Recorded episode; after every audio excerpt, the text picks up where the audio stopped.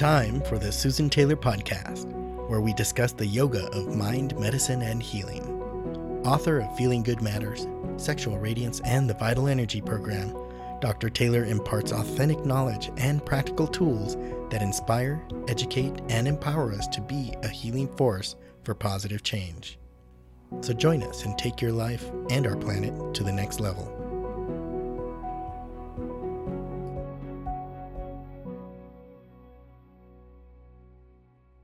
Did you know that what you eat and think has a direct impact on your ability to focus, think, and process experiences, and whether or not you can establish inner peace? The software of experience we gain from using our mind can actually re engineer the hardware of our brain. And when we change the software of the mind, we can actually cause changes in the brain's hardware. I'm Dr. Susan Taylor, and today we're discussing how to re engineer your brain with three top neuroenhancers. My inner research has shown me how we have much more control over our brain function than we actually realize, and we can actually alter its structure, function, and even chemistry through our behavior, our breathing, and our thinking. At the beginning of my career, I worked for about 15 years as a practicing health coach and teacher while studying what nutrients nourish our brain so that my clients and students can have less stress and anxiety and feel more focused and ultimately happy. You know, an unusual combination of my experience in yoga science and Western medicine you know, has led me to discover some crucial things about how the software of our minds and the hardware of our brains work or don't work together. I now coach and teach to support my clients and students with the foundational understanding that the mind and brain interact with each other and that in order to have full control of our health and happiness, we need to have an understanding of this science. So, before heading to the top three essentials, I'd like to do a little diversion here with some science.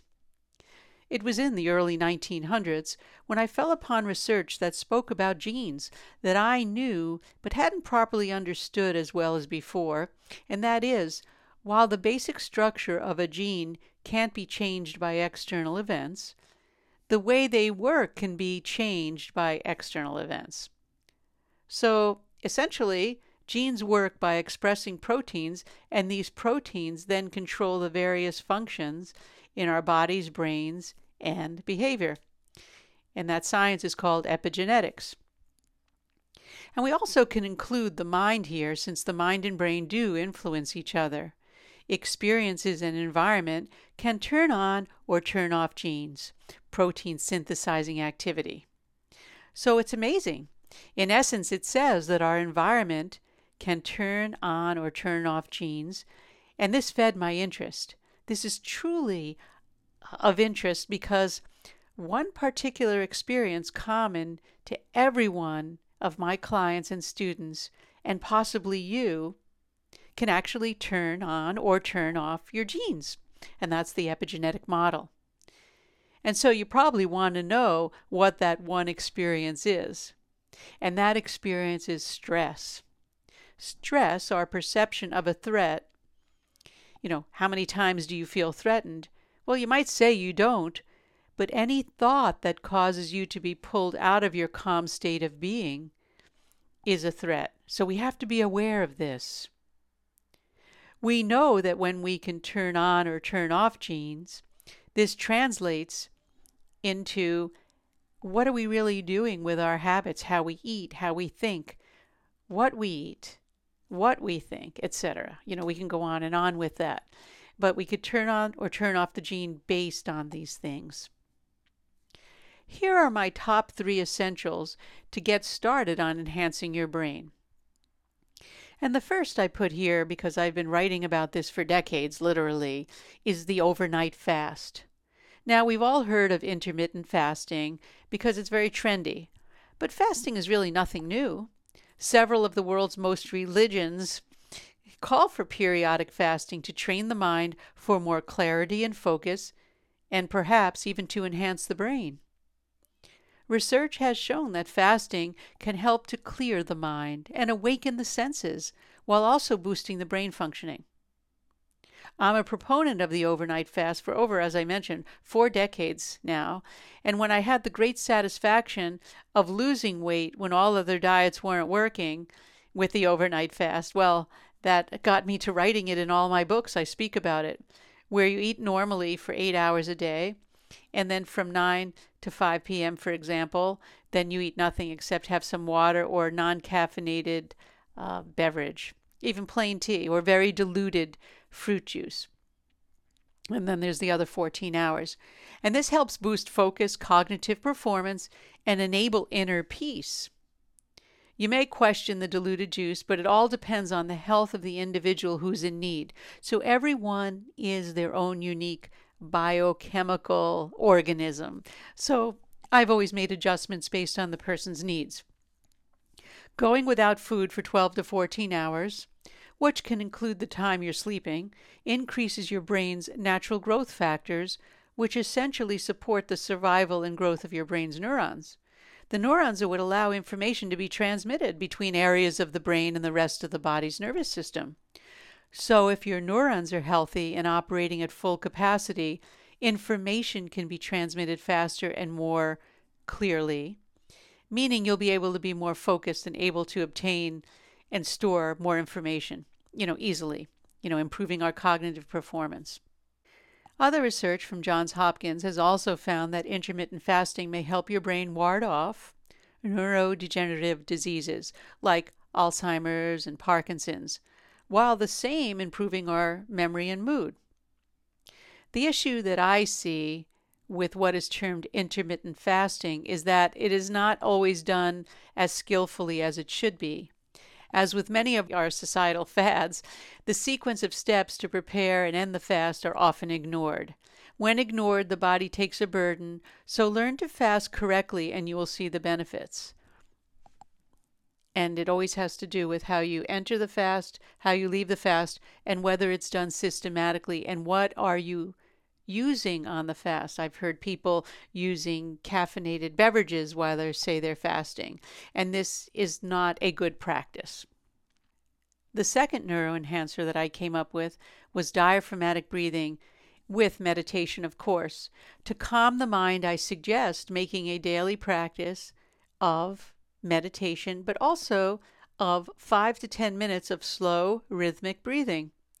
We train our students at the Center for Meditation Science to engage in diaphragmatic breathing since that is the technique that is needed to train the mind and feed the brain the necessary nutrients. Using this skill, you can engage in bringing your mind back to your body before heading into, say, a stressful work or life situation, and you won't be derailed from anybody's out, outbursts or hysteria or even fear.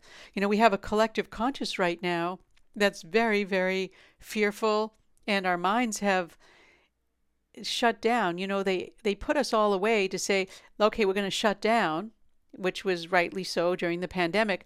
But our minds also shut down, which is very interesting. No one told us to shut our mind down, but yet now we're a little bit more lethargic. We don't want to venture out the same way. We might not have the enthusiasm to start new projects and to grow and to expand ourselves. So it's very interesting to take a look at that. When we do this meditative breathing, I like to look at diaphragmatic breathing as the precursor for meditation. And if we do it about two times a day, it helps calm the neurons in the brain and it'll help our thoughts be faster, quicker, and more original. We'll have more creativity. And that's what happens when we're at our peak performance. Breathing with conscious awareness enables brain boosting powers. And believe me, this is backed up by research. When we use the breath and bring it under conscious control, we improve the connectivity across different corners of the brain directly involved in decision making, impulse control, and focus. Ultimately, it induces positive structural changes in brain connectivity by boosting its efficiency in parts of the brain that are lit up, as we can see when we do brain scans. And it helps a person regulate behavior in accordance with their intentions. That's what we have when we talk about neuroplasticity. And I just taught a class on self directed neuroplasticity, which means that you can change your brain for the better. And then our mind changes, and our mind changes, and our brain changes, and they both work. They're both married to each other. The third neuroenhancer I came up with is being upright, yes, versus laying down, being up, standing up. You know, when we stand or walk as much as possible, this is really good for our brain because it's said that the brain is meant to be in a vertical body. And when a person is standing or walking, the brain bathes itself in BDNF. You've heard me say brain derived neurotrophic factor. And that's essentially a protein for the brain. And this BDNF, it's not a hormone like estrogen, it's a growth factor. Think of it as Miracle-Gro. although I don't like to use, I don't even use Miracle-Gro, but think of it as fertilizer for the brain cells and the flesh of the brain itself. Your brain thrives off of these growth factors because they help to maintain the health of about 90 billion neurons or so that we have in our skulls, which ultimately improves the electrical communications between them and therefore brain performance. So, being upright, you're essentially giving yourself a brain drug like a nootropic, you know, without taking a pill or a supplement. However, I'm not going uh, through this in this episode because uh, I don't like to do too much on supplements because everyone is so individual. When I work with people, it's not one size, one diet fits all. So, supplements, though done skillfully, can also add benefit uh, as a neuro enhancer. But this episode really wasn't about that. I wanted to do things other than supplements. Most people don't realize that they already have the right brain drugs inside them to help them perform better. And as I've said before, you know, I've used the quote, we've already had the mixture or the elixir of health within ourselves to heal. We just need to learn how to use it. So try these three things. I did not bring up meditation specifically. We talk about that in many episodes, although that's part of the diaphragmatic breathing uh, statement that I made. But we know that a meditation is essential to improving and sustaining a better brain. But as I always say, do your research and see what you come up with. And that brings us to the end of this episode. And if you'd like to get the podcast automatically, it's available on your favorite podcast apps like iTunes, Google Play, Stitcher, and others.